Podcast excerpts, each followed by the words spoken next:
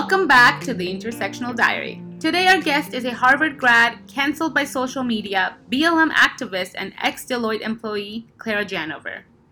Hi, Claira. We're so excited to have you on today. Hi, I'm so excited to be here today. Um, and How are you? I'm good. Yeah, I just got into my where I'm going to be for the next two months, which is Wyoming. Um, after having lived on the road slash California slash Connecticut slash New York City um, over the course of the pandemic due to housing insecurity and flux in that. But I'm doing very well right now. Oh, that's great. Well, we're very excited to have you here. So, your intro was a very lengthy but summarized version of your eventful year. Yes. So, why don't you tell us a little bit about yourself, your name, pronouns, background, and how you went viral? Yeah. So, I'm Claira Janover, she, her, hers. I grew up in New Haven, Connecticut for the first 20 years of my life. Um, I luckily somehow got into Harvard and um, am now finishing my last semester there. And I'm extremely excited about that. And over the course of that, a lot has happened very um, complicated. So, you know, grew up very low income with a single mother. My mother passed away my junior junior year of college, and then you know, a year later, a pandemic happened, and then a couple months later, I was somehow a trending hashtag on Twitter.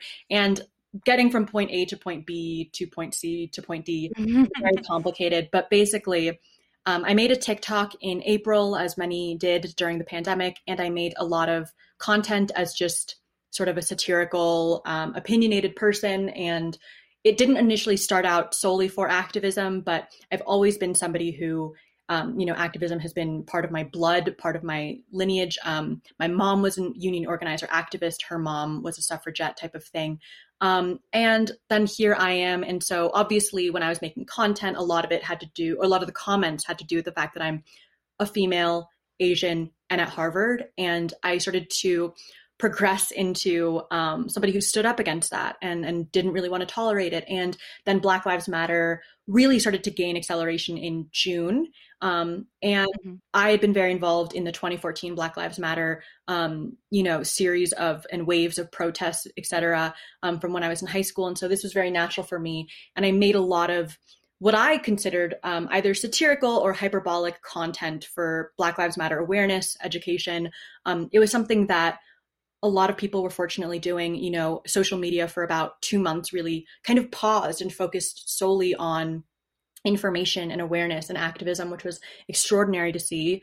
And mm-hmm. um, very quickly, you know, because I had gained a following, a lot of my videos went viral. And that really led prominent conservatives on Twitter, etc., to identify me as a person. And so Jack Posobiec was the first person to tweet out my name and a video, which led a lot of people to my profile. And then in the course of a couple of hours, it went from me being a normal person living at my friend's house at the time to all of a sudden I was getting tens of thousands of hate comment messages, etc. Um, the Daily Mail was writing about me within the same day. It was an overwhelming experience, all to do with one TikTok. Um, not the mm-hmm. original TikTok that um, had gone viral that Jack Posobiec tweeted, but a separate one that was an analogy, a satirical, hyperbolic bit that I made. Um, the exact wording was like, the next person who has the sheer nerve, the sheer caucasity to say all lives matter, I'm gonna stab you. And while you're bleeding out, I'm gonna point to my paper cut and say, my cut matters too. And Zoom, like I used different video effects. It was something that like it was a type of um, satirical bit that I truthfully know would not have been as controversial had I not been mm-hmm. a woman, Asian, um, and and someone that people wouldn't have associated with like humor or in or anything beyond like either submissive or nerdy intellect. Um, right. And yeah, so basically just on June 30th to July 1st, like my life was completely transformed. I was trending on Twitter. I was getting, you know, so much of a following. I gained like 400,000 followers in the course of a week on TikTok. Wow. Um, really prominent people were reaching out to me, ranging from, you know, TikTok creators to actual and legitimate celebrities who were who were reaching out to me, and it was overwhelming. I didn't have a team, I didn't have a manager. It was just me. Um, mm-hmm. Um, and then on July 1st, which was less than 24 hours after I had gone viral, I lost my job with Deloitte, and they called me. It was like a 30 second conversation, kind of felt like a really awkward breakup. Um, and they rescinded my full time job offer with them um, that was supposed to start in like the summer of 2021. Um, and I posted a video of me like reacting and, and being very viscerally impacted by all of what was happening. And also, you know, I don't know many people who have ever endured like literally like my Instagram and Facebook weren't working because I was getting so many DMs and and you know comments and things like that. And and basically I I really consider my last like 5 months from July onward as sort of t- trying to deal with the aftermath of it all and like deal mm-hmm. with this new wave of support and following but also again like being this activist for other people as well as myself um, and so that, yeah, I guess that was such a long answer to what your question was, but. No, I mean, I guess that makes sense because, first of all, I know that when you, since I follow you on social media as well, um, you had shown that AOC reached out. You said one of the people that um, you had a lot of celebrities and stuff reaching out, and AOC reached out in um, admiration and in support of you, which I think is amazing. She's this amazingly progressive politician who is for the people, and she shows that every day by the work she does. And to have her reach out to you, did that feel like, oh my God, I'm doing something right? Or was that just more of like a fan moment type of situation? it was both. It was both. I think that it's easy for me to forget the gravity of everything that I have done, but also in comparison to someone like AOC, I'm like so, I forget that I'm to some people, a much lesser amount, like inspiring mm-hmm. or resilient or strong or whatever people see me as. And it was just very wonderful because for me, it would be so easy to see somebody who went through a violent, you know, experience on the internet as like strong. And that's what she said. She's like, you are very strong.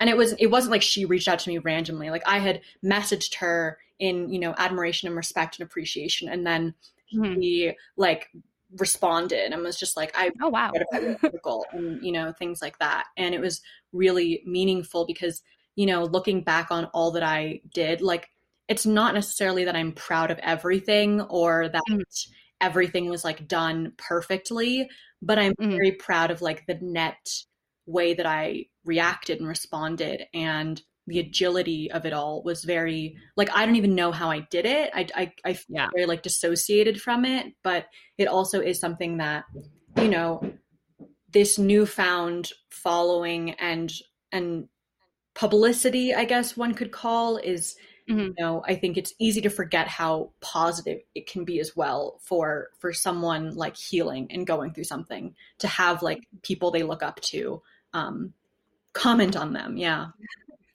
I mean, I feel like that must have been such a great way to just kind of like a sign sort of situation. Like, okay, yes, I'm getting a lot of backlash for this, but I'm standing up for a community that um, needs our help right now. And to see my um, to see somebody that I admire so much tell me that I'm strong and I'm doing what I'm supposed to be doing must have it's just like such a great feeling. Yeah, yeah. I think one of the biggest feelings that I felt, and you know, we'll we'll talk about this later, is that you know I, although I am an Asian woman, like I'm not black, and I'm I'm standing up for Black Lives Matter, and it's a big mm-hmm. question of of am I doing it right? Am I even allowed, or should I even be doing it? Um, and I think that there are these overarching questions of you're never going to do everything right, but you right. go in a direction that you see as something that is right, and then you can fix it if it's not right. And I think that that's something that I've been trying my best to do. And to have someone like AOC, who in such a short period of time and in such a monumentally inspiring way did that, is is mm-hmm. Wow. Um, I know that she she's out there supporting hundreds of thousands and millions of people who are all looking up with her in in complete fan fandom for her. But it is very. Um, I mean, yeah, you can't make everybody happy, but at the end of the day, as long as you know that you're doing good and you're helping other people, that's all you can do. Yeah. Yeah. Um, so you had mentioned that you'd been getting a lot of hate mail, um, hate messages, death threats, and all of that. So how did you deal with that? And I'm guessing it affected your mental health as well. Yeah, I mean, act, so I wish that I could say that it was something that impacted me more than it did.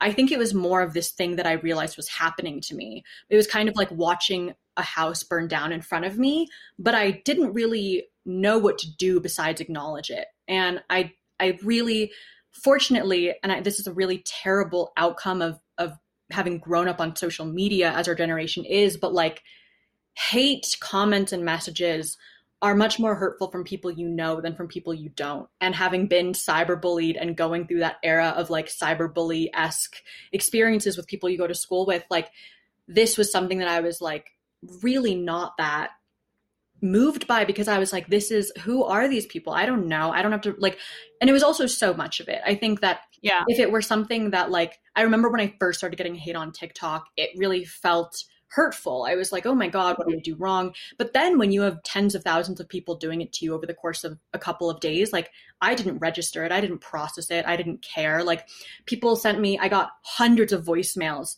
of people describing how they would want to like rape and murder and dismember me. I had people sending me like coordinates saying like, meet me here, bring a knife. Like all these like oh my goodness. things like people made videos being like tie a neck tie a noose around your neck and i'll pull the car type of thing and for me like that was kind of funny like it, it really it wasn't i wasn't scared i wasn't hurt it was just genuinely like the people I, I mean this is a really funny story like not actually funny but this mm-hmm. woman had sent me like immensely horrible messages like and i just I didn't open them. I didn't, I mean, I like looked at them, glanced at them. She has a following on TikTok of like a couple hundred thousand.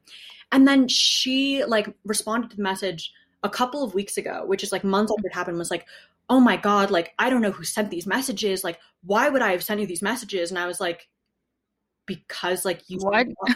saw what I was doing. And she's like, I have no recollection. Like I never would have sent these messages. And I was like, no, no, no. Like you made multiple videos about me. Like you send me intentionally, but they like don't remember. You know, so the people oh, what the fuck? and sending hate messages to people are doing it at such a prolific rate that they don't even remember. And that's something that like really helped me in terms of like, I think it would have been a lot more painful had I received like letters, right? Like, cause then I'm like, someone yeah. really took time to do this, but like messaging and commenting is such a mindless thing. And to do it mm-hmm. in such a cruel way sucks. But like for me, it was just like, it's happening. Like I think the comments sucked a little bit more because they were public, right? Like mm. publicly you could see threads of people hating you. Like it's still I can't read a lot of I can't read comment sections on hate videos. I can't read Reddit, you know, sub comment sections because it's just so overwhelming to see people talking about me publicly mm-hmm. um, versus like messages and things like that. I think that that was something that was hugely hurtful. Like I've had hundreds, if not thousands, of negative messages and or videos made about me on TikTok and YouTube, some with like millions of views, and mm-hmm.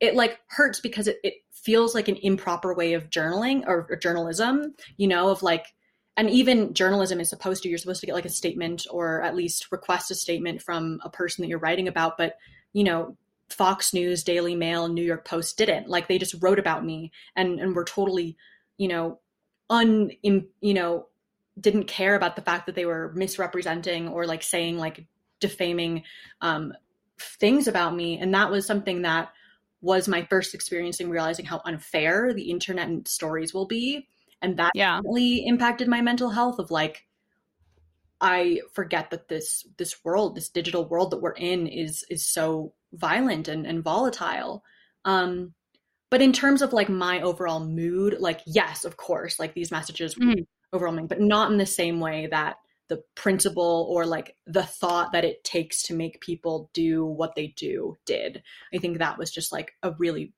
really big learning curve I mean, the fact that people have the audacity to sit there and be like, I'm going to do all these horrendous things to you and think that that's an okay thing to do.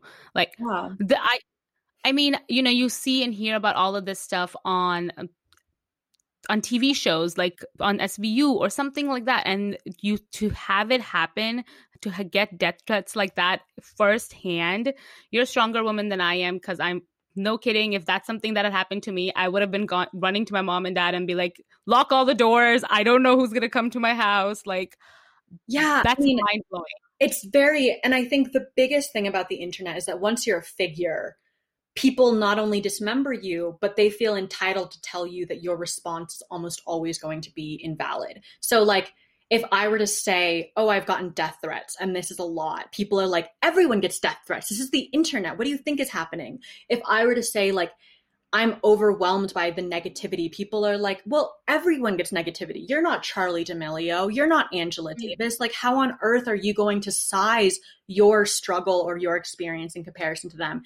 And it really genuinely does make everything that you do feel like it's obsolete or indefensible. And then you know, for months without even realizing it, I was living my life defensively, like a defensive mm. driver driving on the freeway during high traffic um, where like everyone is just doing their own thing and I was there like trying to maneuver myself around them.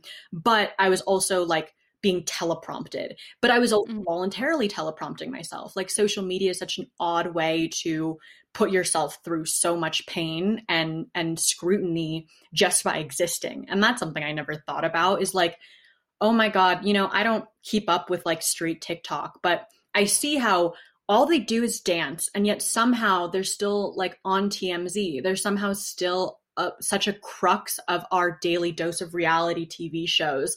And I'm like, and it's solely because of what, like, what they post that people are investigating so heavily, um, irrelevant to like them. It's like they're Disney Channel stars, but they don't have a TV show, you know? Like, yeah, there's no outlet. It's we're in no man's territory. We're in the Wild West. Um, figure out something um, and it's it's very it's very you know unprecedented and there's no way to standardize right because they're like technology and social media is evolving so much that the way that people are using it evolves every month let alone every year every generation like you can't compare vine stars to tiktok stars and you can't even compare you yeah. know like tiktok stars to like other tiktok famous people you know and it's it's a lot and it's confusing, mm-hmm. right? And it's also, I think, something that taking a step back, which I've been doing, is like, wow, you know, people are so engaged yeah in others and it it really genuinely is is like wow that's a lot of pressure and responsibility on the people who are posting right mm-hmm. never thinks that what they're going to do is going to blow up or be taken out of context um, and then it they can you know yeah, 100%. I mean, negative comments at this point, especially on TikTok, have become nor- so normalized. Yeah. It's just, I feel like people don't put a second thought into it before posting or before writing all that stuff. I mean, I'm talking about videos that I've seen. I've followed some people on TikTok from the beginning, and they are doing these amazing things. We have people spreading body positivity, showing that, you know, it's okay to be different sizes. We have people um, spreading mental health awareness, all of this stuff and then in the beginning, people were on their side and messaging them saying, Oh my God, I love that you're doing this. Oh my goodness, you're such an inspiration, etc., etc. And at three, four months down the road, now people are commenting along the lines of, Okay, we get it. You're raising body positive body positivity. Like we're over it. Can we move on? It's like yeah these are the same things you were praising them for and now we've reached a point where you're putting them down for it I, like i don't understand it's also like people are put into a box. They're like one dimensionalized. So if your body positivity, it's like your body positivity. And then if you keep doing it, it's like, oh, come on, like you're just doing it for clout and attention. And then if you move on, God forbid, it's like, oh, so now do you not care now that now that you have a following? Like now are you exactly? And it's it's it's an unwinnable game that I think you don't realize because when you're growing in virality, it's fun and you think that like you can do whatever you want. And I think that that's mm-hmm that limitless limitlessness exists for predominantly men and predominantly white women and then you look at how scrutinized the mistakes of especially people of color especially women of color are how mm-hmm. everything that we say not only is taken literally, but interpreted solely how somebody would interpret something being said from an Asian woman or from a black woman. And t- yeah. now I go on TikTok, I, I, I try i don't even go and i i see these videos of like asian women or black women doing educating things and using sarcasm and hyperbole and i'm like oh my god i can't imagine the number of people taking this out of context misinterpreting it taking it literally and i just have like flashbacks to it being flashed on you know fox news. And for mm-hmm. me, like that's how i interacted on social media was like if i'm going to be on fox news again i can be because i'm an indignant opinionated outspoken person but i can't make it something that's sarcastic because god or or like you know figurative to a degree that involves what violence or like emotion. Like i can't cry. I can't yell. I can't use you know like gruesome language. I can't mm. i can't talk about sex in a way that is like what the hell are we doing to people who like are multifaceted online you know? Um and it's it's this idea of like maintaining what you have and what you're doing. And it was something that even i realized like i'm not you know, I never wanted to be famous. I don't want to be famous. Yeah. it's easy to like see the spotlight and to have so many people reaching out for things like collaborations and photo shoots and think like this is so fun meeting famous people, meeting influencers even during a pandemic which is really irresponsible. It's a mm-hmm. like via Zoom having these opportunities and then it's like well like why? Like what to do this you have to stay relevant and to stay relevant you have to put yourself through so much. Um, yeah. and and all of it is is not up to you it's about what other people want you to be relevant for. Um yeah. it's, it's a very toxic and dehumanizing mindset and so it's almost like when i see people take a step back is when i'm like good like you can come back you can do it you can make this your job you can have fun with it but like mm-hmm. know that this is what you want to do even if it is still there without you. Mm-hmm.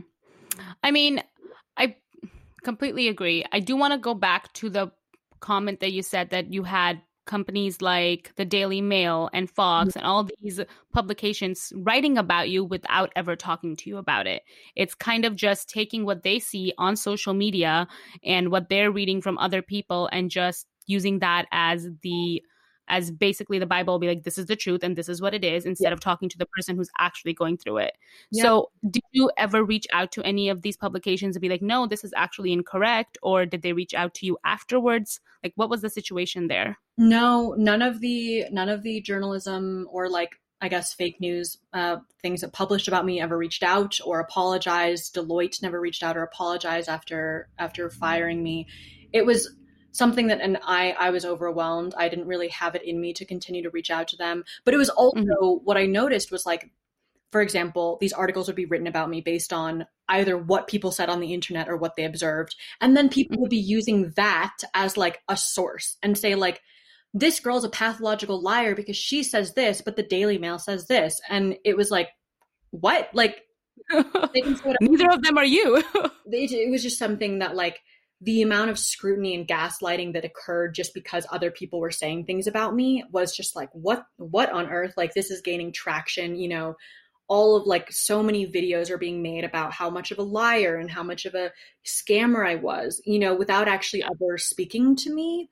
And it, it really was something that, you know, I saw just catapult so much out of my control. And at the time, I was only, I was like, I can't say anything without really putting intention into it because it will be weaponized against me. So I like mm-hmm. wedded videos made about me. I retweeted things about me. But I was like, I, I don't want, I like, people are going to speak for me. I need to put something out. And, which is why I wrote my article. And even even now I'm like I should make a YouTube video, but like the mm-hmm. thought of doing that and going through that amount of archiving and speaking on behalf of myself, knowing that everything is going to be micro analyzed. Um, right. Or even just like the idea that people are then going to be seeing me again on video. It, it's daunting, you know, and it puts all the onus. It's like this public trial that that doesn't have due process, and everyone who's watching is a juror. Um, and you know, it is something that like every journalism or every news outlet that reached out to me after the fact were so keen on being like that is unethical journalism you know like yeah. unethical to even not reach out and even if they have no intention of including or, or speaking on behalf of you or having a statement. Um, but that's that's what news can do now. It's so fast you know these articles were written within hours. Like it was something where i didn't even realize that i was a sensation until I was seeing myself plastered. I was on the Snapchat discovery page, right? Like it was wow. all of these things that people were reaching out and I was like, "Oh, is this just because I'm being dramatic and like being butthurt about this?" And then it was like, "No, like this is an actual thing that's happening." Um and a lot of people came to my rescue, which was really mm-hmm. wonderful. Mm-hmm. And I wish that news and journalism outlets had covered that more. Like I felt so weird defended at the time, which was like I didn't have it in me to defend myself. And it, it felt very wonderful that people were for me. Um, especially people who like are bigger names who like ne- I never would have I never reached out to anyone to defend me. I never reached out to right. anyone to have me or feature me or speak on me. And and to see all those people and their willingness to was so like heartwarming and like I mm-hmm. I didn't appreciate it at the time. I couldn't, but I, I still was so appreciative and, and will always be for those people who who really just like I mean to them it was nothing. Like you make a million videos on TikTok a week, but to me, yeah, wow, thank you. Like you didn't have to. I'm just like a random person, you know, um, who's kind of getting dragged and canceled on the internet. But yeah, I mean, I guess that's like the upsides of the social media and all of that as well, right? There's people that are going to put you down, but there's also some great people on social media that are going to come to your defense and that are going to help you build back up when the when the media is trying to break you down. Yeah. So it's nice to be able to see that when that be able to see that when people are coming to rescue, it's like, oh, okay, like I'm not alone. I'm not alone in this, and I have people by my side, yeah. even though I don't know them. They understand what I'm going through, and they want to help me. Mm-hmm. Yeah. Um, sorry, you had mentioned that you were fired from Deloitte about 24 hours after this whole incident took place. Mm-hmm. So I want to kind of get into that because I know that Deloitte has, at least on its um, on its website, talks about how they are very much um, activists and they are all for doing the right thing, diversity, all of that stuff. And then here you are speaking up for diversity, speaking up for the BLM movement, and are being punished for it? Like, how did you talk to them about that? Did they tell you why you're being let go? Like, how did that go down? I mean, I think the easiest thing for them to do is to say that that violence is never an appropriate thing that they could condone, right? But it was very clear, and even the wording in the conversation was, you know, we're getting a lot of pressure from people. And so when you're in a client facing job, you're told not to be controversial. You know, uh, it, it's something that employees have been fired from Target and Walmart for saying that working conditions aren't ideal. Um, mm-hmm. Teachers have been fired for having histories of being models, right? And and it's just something that there's this demand of being completely anonymously perfect for the job that you're doing and not making a wave and it's something where doctors and women constantly lose jobs for posting bikini pictures um, or for making a statement about something. And I think that it's important not to categorize those in the same as like those people who lose their jobs for having videos of them yelling the n word at black people or like making slurs or saying these derogatory things because the idea that liberation is inconsistent with politeness is really mm-hmm. problematic. And it's something that, you know, that was originally why I reached out to AOC. You know, she has this remarkable statement of hers that, like, progress is when we do not um, consider politeness to be equivalent to silence, you know? Mm-hmm. And that's something that, for me, I get it, you know, it, it was it's something that like it's so easy to say that you care about issues and then do nothing to progress the issues at hand positively. Mm-hmm. It's so easy to say, like, I care about Black Lives Matter and I care about feminism, and then continue to not fire male employees for sexually harassing female interns. It's so easy 100%. say things like that. And we rarely see that, you know, the optics of everything is so intertwined with this idea of non confrontational or, you know, non controversial. And that is something that is fundamentally and always will be inconsistent with activism. Activism mm-hmm. is never not radical at the time that it's occurring, but it's something that, like, right now saying separate is not equal brown versus mm. education is not radical but it was radical for decades before and for decades when you know appellate courses were building up and the naacp was building up series of cases and and jurisprudence in order to bring brown versus board of ed to the supreme court you know and my mom was a union organizer so i heard you know it's something that like people don't want to hire union organizers um, i had worked at planned parenthood in high school and mm-hmm. i was instructed by people to not put that on like a resume because you know pe- places don't want to hire radical feminists who are working for places that potentially have a board of fashion procedures and that's something that for me is very easy on the outside even to say like well i don't want to work for an employee like that even though places like deloitte have a history of exploitation and working with these multi-billion dollar conservative corporations or industries or people and mm-hmm. in, in, a lot of ways it is you know a lot of people like it's a blessing that you're not working there and i'm like yeah i mm-hmm. do but i also think like the most common way for people to see change as possible in a way that's self-serving is like I'll change it once I'm in there. Once I'm like a leader there, I can mm-hmm. have a diverse group. I can do all this. And that's true. I think, you know, the number of philanthropists in the world are rising because of the number of people who went into corporations and are now devoting a life to bettering progress.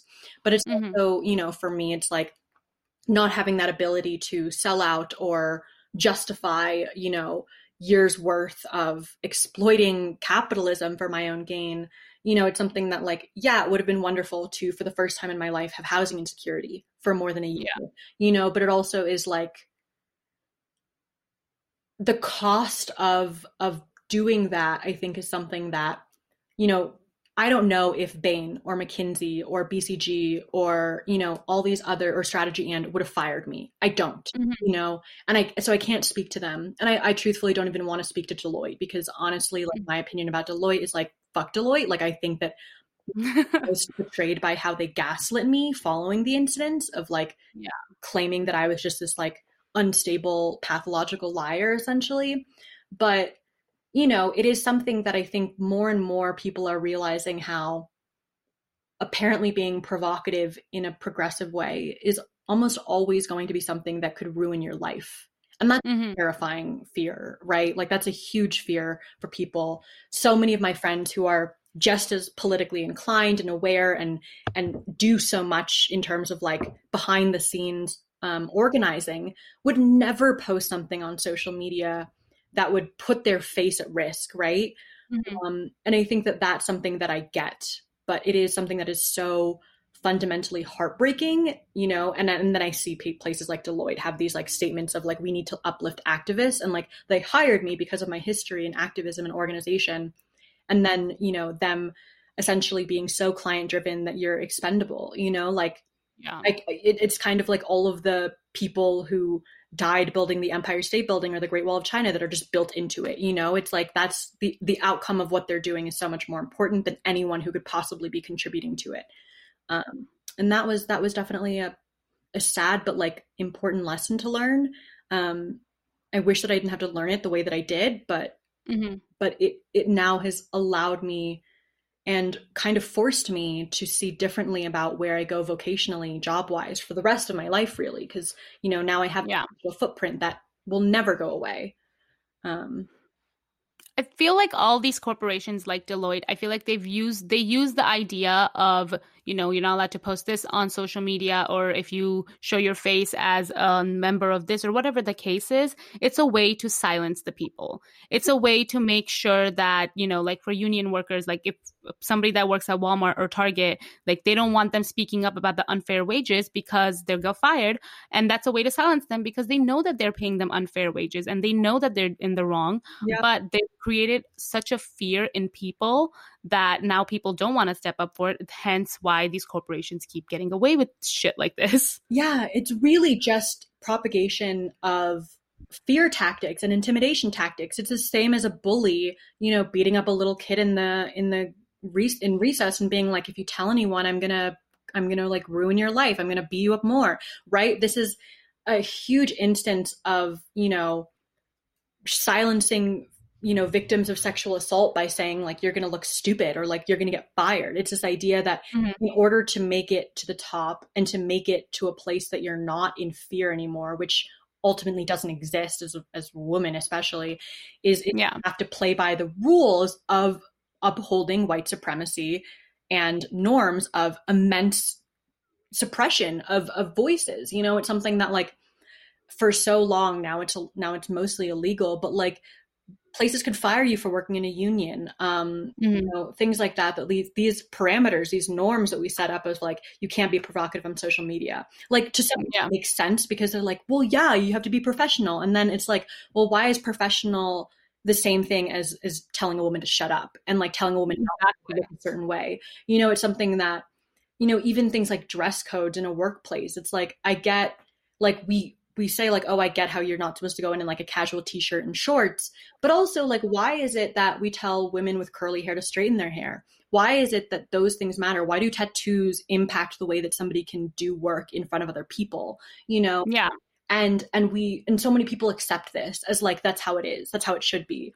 Um and i think that finally people are pushing back on it but it still is like that doesn't really do anything other than create this like future generation hopefully of like more accepting people but like mm-hmm. navigate it now when you know it, it's not like i was working for a small business that was like located near me that like i had this reputation in town it's like mm-hmm. now it's deloitte and there are millions of or not millions there's hundreds of thousands of employees there's thousands of executive people who you know like this is a blip on their radar you know like they'll get into scandals. They were in a scandal because they were working with ICE, you know, like things like that that are just like, I was a problem that their PR team needed to de-escalate. And the way that mm-hmm. do that is by feeding into tropes of this idea of like of sexism, of of just like generic ways of of saying like, you know, well, like just disregard this person and like maybe if they fall into the ocean of full of sharks, like that's not my problem. You know? mm-hmm. And it's something that like cancel culture was originally created during the Me Too movement to prevent like Harvey Weinstein's from literally raping and, and molesting people. And yeah. something that that people, the average Joe, feels so entitled to do to cancel somebody for like, you know, doing something that people think shouldn't be done, but like that other people would do, and that is like totally normal for someone to do mistake wise. Like cancel culture yeah. isn't supposed to exist for mistakes, it is supposed to exist for repeated patterns of behavior and actions that negatively and detrimentally impact people, you know? And like there's a huge difference between canceling somebody for that and then like canceling somebody because it's a fun story or a fun like you're mm. exposed bit of like rumor mill. Um, I feel like cancel culture itself has gotten so out of hand. I mean, it's gotten to a point where canceling people for just being themselves.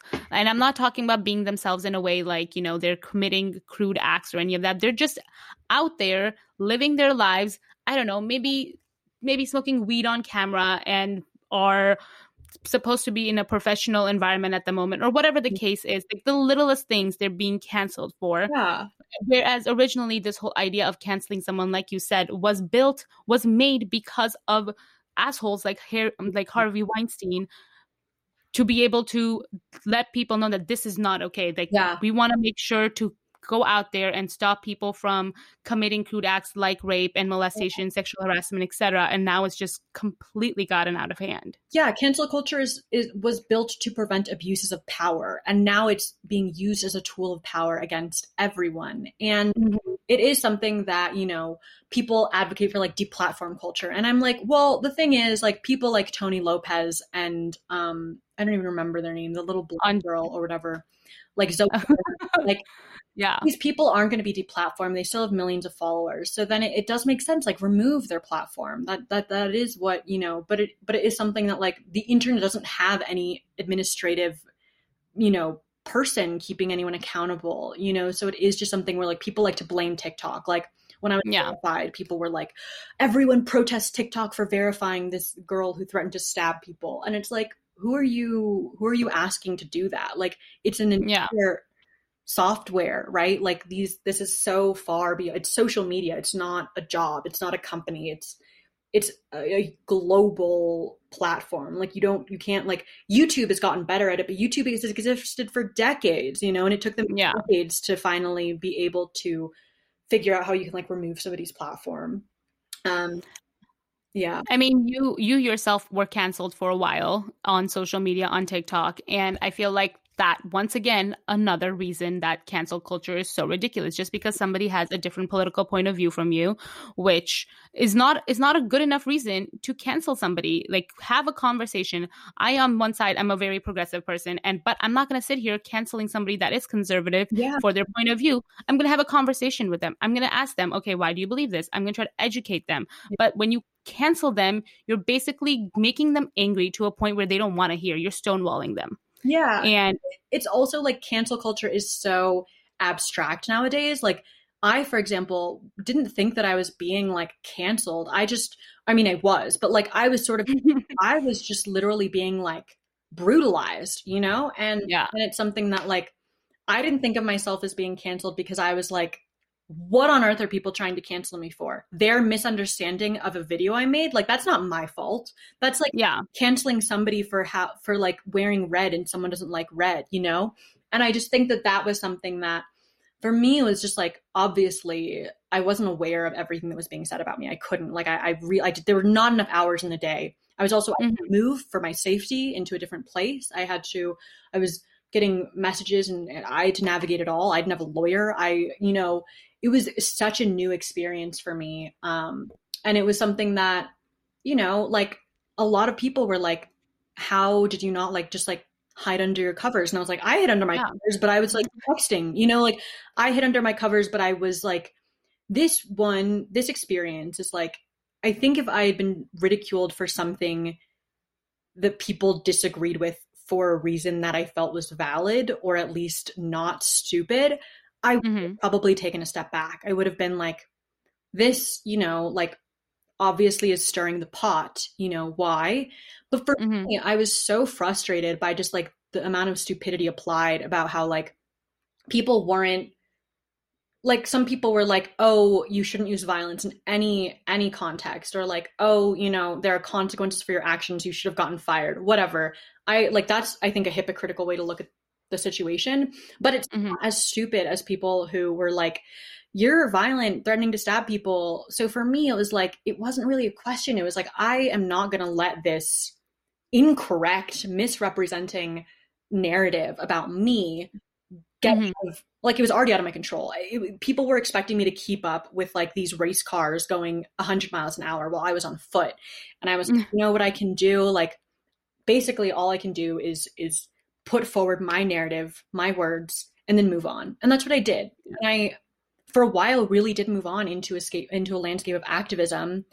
Mm-hmm. It was like everything that I did was so villainized. It was like the cancellation never ended.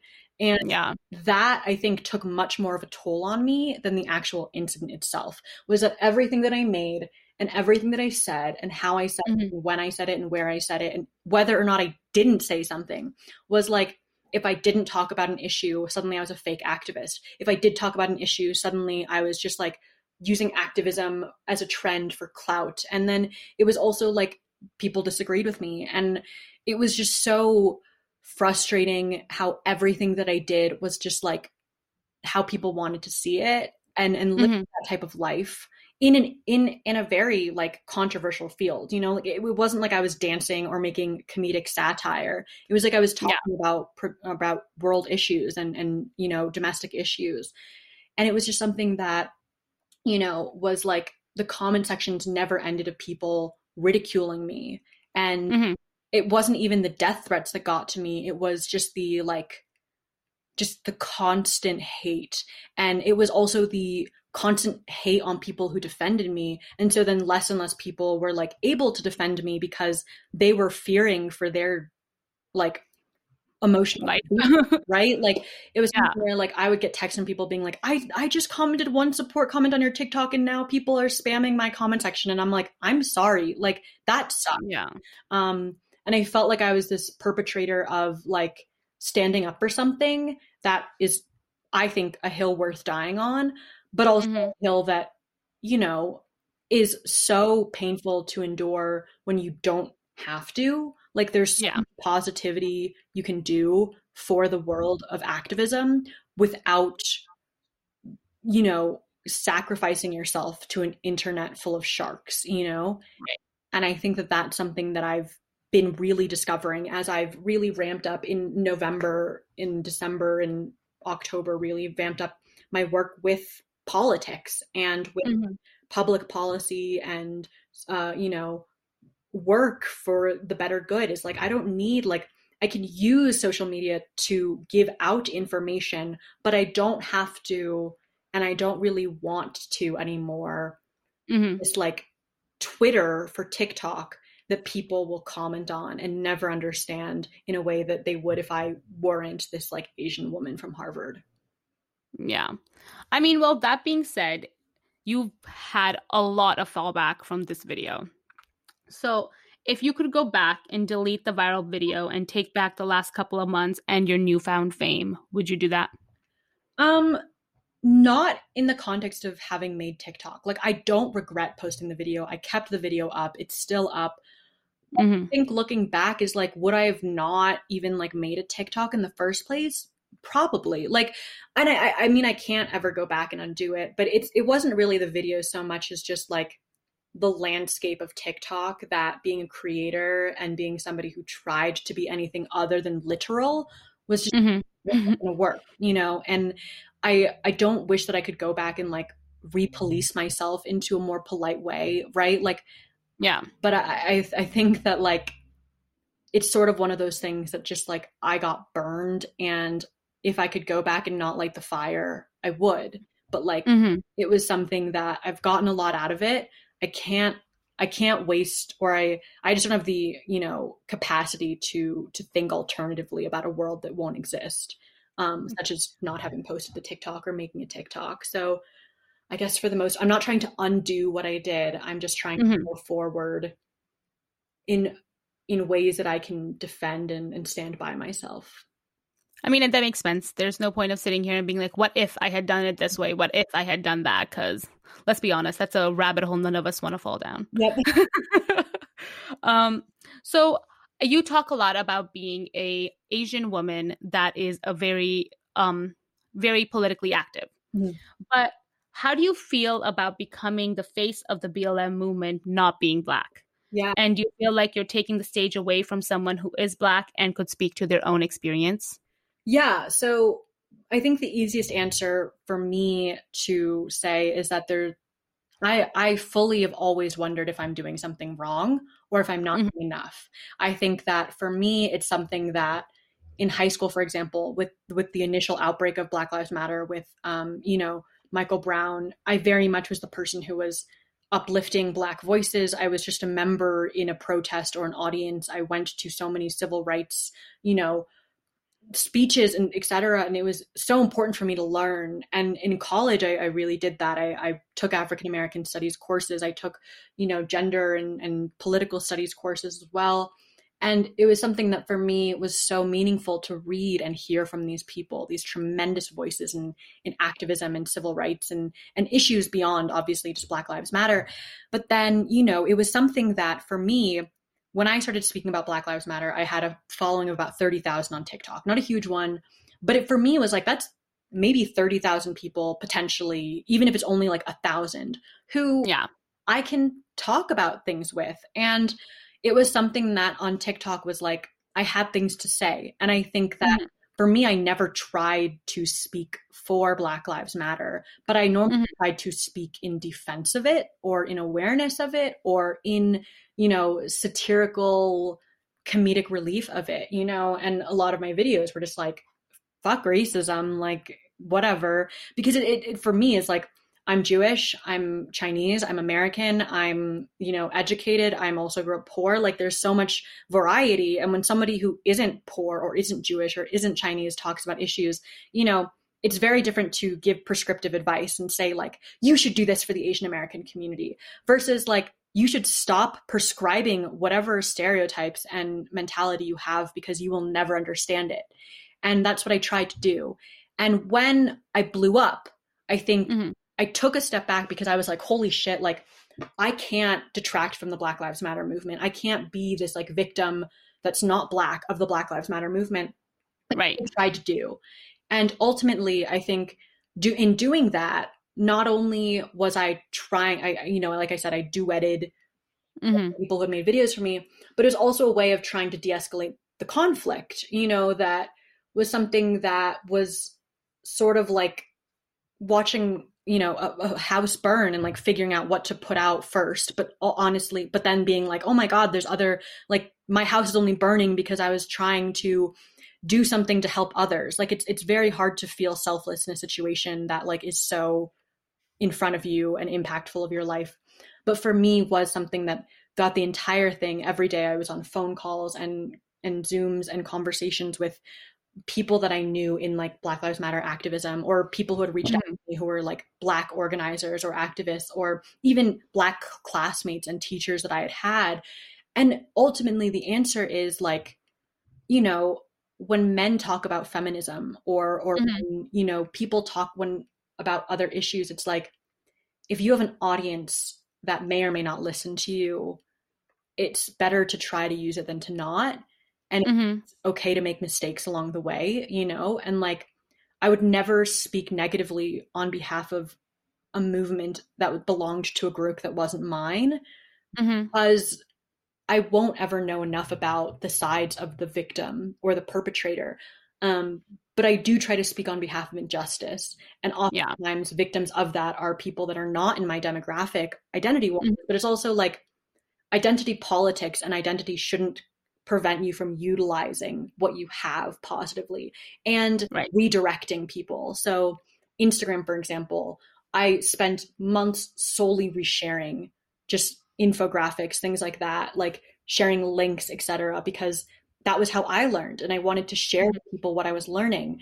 Um, mm-hmm. But on TikTok, it was a lot harder because it's like my face, you know, and like that was something that was really difficult to bring awareness to issues when like I, I don't want to appear to be having this like black savior complex, but mm-hmm. I think that that was another way of gaslighting people who speak out about issues is by saying like this doesn't impact you so shut up but the people right. who were saying that weren't advocates of the black lives matter community they were mm-hmm. predominantly all lives matter people who wanted to find yeah. a reason to hate you you know and it was something that like i would never i will never do everything right right but mm-hmm. It's something that you have to look at who's criticizing you and and mm-hmm. why you know and think is this because i'm actually doing something wrong that i could be doing better or is this because people will always find a way to try to shut people up and and right. seeing what direction the controversy is coming from and i think that was something that was very helpful to me at the time it's great that you recognize that along the whole process is that like you are becoming this face of the movement and you recognize that wait a minute this is not what I want happening like I don't want to take away from the movement I don't want to take away from what the Black Lives Matter movement is trying to um, talk about and focus on you being canceled because of something that people took out of context. Yeah. So I love that you recognize it and it's great that you after recognize it made step towards that change. Yeah, and I think the biggest thing is that the internet like never sees learning, right? Like they mm-hmm. never see your steps of realization or of re-becoming or unbecoming or rediscovering and discovering who you want to be and how you want to do it, right? Like the internet is always going to crucify you without giving you an opportunity to explain your thought process. And unless you share it with the world and even if you do mm. share it you'll be criticized. But like unless or until you do the internet will run in whatever direction they want to. And you kind mm-hmm. of for me it was like you either have to let them or you have to defend yourself in a way that is consistent with with what you want to do. And like i made mistakes. There were times when i was petty and rude or and reactive and impulsive. But like we're all human you know like this isn't i'm not right. i'm not a corp i'm not here publishing journalism or mm-hmm. literature mm-hmm. and i think that was a huge way that i needed to forgive myself for mm-hmm.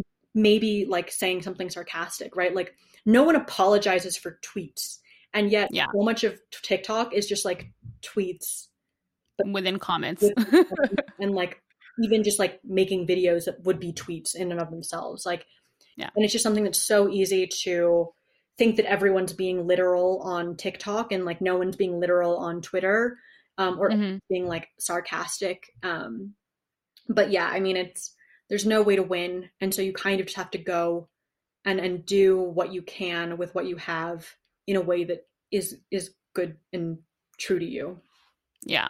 I mean, I feel like just with the BLM movement itself, like it's important to have allies. Like allies are such a great and important part of making sure that your voice is heard. Mm-hmm. I'm as I'm gonna talk in a more smaller scale about as a woman. Mm-hmm. You know, like I can sit there and try to explain to some men that women are paid less or women have less rights or, you know, just like the microaggressions towards women, all of this stuff. And a man's not going to listen to me. And this is something that has happened to me in my life multiple times. And it's happened with my friends, it happened with my family, etc. Trying to explain this situation, like as a woman being like, well, you know, women are paid less. And then I have my brother or a friend that is a male and um, they'll step in and be like actually that is the case. Like here are some statistics. Here are some numbers the same numbers that i was showing. Yeah. But it's like these men they step in and they're like yeah well that is true and i agree with you. And then they also share that same sentiment and for some reason these other men listen because yeah. they're like oh you're part of my side but you agree with these people so maybe there's some reason i should be listening to this. Yeah. Like I don't understand the psychology behind it. I mean, I guess I do a little bit, but at the same time, it's like in group versus out group court like compliance, right? And and this is something that exists so much like in terms of kind of we see these ideas of like like representatives or like, you know, diversity, recruitment, etc. But like statistics and psychology show that like sex ed does better when you have representatives or or you know people with different genders, you know, so that it's not just like a woman talking about a man or a man talking about a woman. And mm-hmm. it sucks that you, to talk about feminism, you need the allyship of men, right? When they're like, but in reality, it's like you look at all the people and there are like documentaries on people who come from like a very wealthy background who are like, if you don't tax us, people won't donate. I wouldn't donate if I right, and it and hearing that adds a sense of credibility to mm-hmm. this idea that perpetrators of systemic and historical injustice can recognize that they're benefactors of that and recognize mm-hmm. what is necessary and what should be done to counteract that moving forward. And I think yeah. that that's something that like again it comes with this idea of like radical acceptance is really mm-hmm. radicalism because you have to accept that the world is at a different place than you are in terms of your radical beliefs. But and you have to accept that but you can also utilize that to your advantage. And that's mm-hmm. what i think so much of the of these movements are doing and what social organizing is like social media etc is like a lot of people like to say like oh my god black lives matter is just a trend to people. And it probably was just a trend to people. But the reality mm-hmm. is is that there were millions more people who were now supporting and aware of a movement than were before right? Yeah. And i think that that in and of itself drastically changes things because we we can't look at something like the desegregation of schools as like oh suddenly because of this political change everyone agreed with it. No. Right. That was something that like the radical acceptance of the norm in society to now have integrated schools helped over generations normalize it.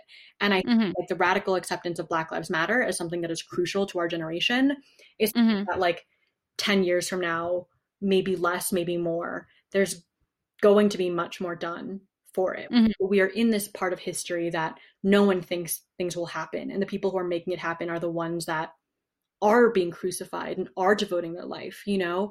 And like, right. I can't even count myself in that category of people. And maybe I will, maybe I won't, mm-hmm. but, you know, it's something that there's a future and a history to everything that's happening. And I think acknowledging that is very important to stop trying to live life so like black and white or so mm-hmm. this is right this is wrong or like this is how it yeah. should be um, but kind of navigating how you want it to be and how you can get there Right. I mean, speaking of um, trends, I feel like a lot of the um, on social media with the black boxes when people were posting back in the summer, mm-hmm. um, a lot of it people felt like it was performative activism, mm-hmm. especially now as well during Black History Month. A lot of people are talking about you know black um, businesses to support or talking about posting about the history of um, basically the black history all of this stuff.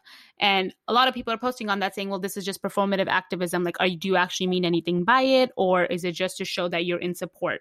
Um, so what are your thoughts on that? Do you feel like this is in a way, yes, it is performative activism for some people, but do you feel like that's a positive thing at the end of the day because at least it's reaching people that may not have been reached? I mean, I think like the easiest way to answer it is is what you just said. Yeah, it's reaching people that would not have been reached. But also, you know, this idea of performative activism is like again, applying it on an individual scale is so harsh. Like applying it to mm-hmm. Deloitte versus like someone who had never talked about politics who is all of a sudden sharing information on Harriet Tubman, right? Like mm-hmm. that's a learning experience. There is no like we're all learners, like life learners. And there's a way of saying like yeah, maybe this person wasn't on the top of their cafeteria table talking about Black Lives Matter when they were in eighth grade or 12th grade, but like they're trying now and they're making steps in that direction. And I think steps are better, right? And mm-hmm. how all these people, especially celebrities and white people who had posted black boxes and then didn't do anything differently. Yeah. Um, but even then, you know, it signals this idea of making it normal to ha- stand in solidarity even if, they, right. if there's so many people who put black boxes who are probably racist and like supported all lives matter and like are a lot more conservative than that signals like that's performative but it's the same as like a lot of people don't know you know what the super bowl is and like watch it or like pretend mm. to like it like that's performative support and fanship but and that's a really horrible example but something like that is like but then all of a sudden it becomes this thing that is so embedded into the conscious of the american public. Like i know about this right. today. Have i ever watched it? No right? Um and so many people now are aware of things like defund the police abolish the police are aware of names like angela davis and stacey abrams that like wouldn't mm-hmm. have. And it is now embedded into the consciousness of like four years ago, the 2016 election had the number of people who had been performative activists or like put on a vote shirt for Instagram, I definitely think Hillary Clinton would have won, you know? And yeah. that shows how much this like surface level performance matters in in the psyche mm-hmm. of democracy and i think that that's something that like again it's very simple and easy to see as like problematic because it is but like problematically good is a lot better than not at all um yeah or, or problematically bad and i think that like for people to be willing to be to even like share that you know like i remember like i'm in an echo chamber of harvard students but a lot of them come from conservative backgrounds and for them like putting something on their story mm-hmm. was a big step because they're coming from like predominantly suburban white neighborhoods and right. and to that it's like yeah, like normalizing that, you know, like normalizing being the guy who's like, dude, don't say she's a slut, you know, like yeah. normalizing the deconstruction of everything being political being like oh like shh, don't talk about it you know? I think is important. Like i even look at the statements made by deloitte and like they wouldn't have made that four years ago. They didn't make it four years ago. You know yeah. putting pressure on societal norms and trends is a net positive for movement. Yeah I feel like by eventually, at the more pressure you put, like people, yes, at the beginning they're acting and you know it's just doing it because of like societal pressures and stuff. But the more you keep pushing and the more um, society moves that way, eventually people will start to see that that is the correct way. That is like how you want history to move towards. So, I mean, I feel like at the end of the day, I I'm not I'm as long as there is activism towards helping people and that doing good, that's a step in the right direction. Yeah, 100% agreed. Okay, Claira, so we're just going to wrap this up now, um, but I do have one last question for you. So, through this whole experience, you've basically become a public figure. Do you have any plans on what you want to do with this newfound platform, or what, um, basically, what are your plans for the future? Yeah, that's a great question. I think for me, having been like scandalized on the internet and now not having that digital anonymity that so many people do entering the workforce, but also this like vast experience now in activism mm-hmm. at a much bigger scale than just like being a being someone who cares about these issues or like works on campaigns has made me want to go into a world of public service to some degree. And right now, um, at least immediately this summer, I'm working on uh, doing vaccine distributions in third world countries, predominantly because, you know, we're living in a pandemic that is so impactful, and yet more of the world than won't um, like or more of the world, world won't than will have access to those vaccines and you know the number of people that are dying around the world because they don't even have political systems that would mm-hmm. distribute vaccines is something that is very important to me and i think the steps that i'm trying to do now are just to to do things that i have the ability the energy and the support to do with knowing the amount of resources that there are in supporting these you know public service jobs you know like there's so much to be done and so much infrastructure to help it and it's just a matter of volunteering yourself to that and i think mm-hmm. that's something that you know i, I think i want to continue a life more behind the scenes of progress and activism um, mm-hmm. even politically in america um, but you know at least hopefully moving forward i can utilize my experience positively Okay, well, I love that you still want to stay involved in the activism and you know, you still want to continue that hold down the you still want to continue down that road. I love it. I feel like you're very much on the right path and we need people like you. So mm-hmm. I love that you're still staying in part of that. Thank you so much. And thanks for having me today. It was wonderful yeah. to you. Um, Thank you so much for being on the show. yeah, of course. All right, everyone. That was Claira Janover. Thank you so much for listening, and we'll see you again next week. Bye-bye. Bye.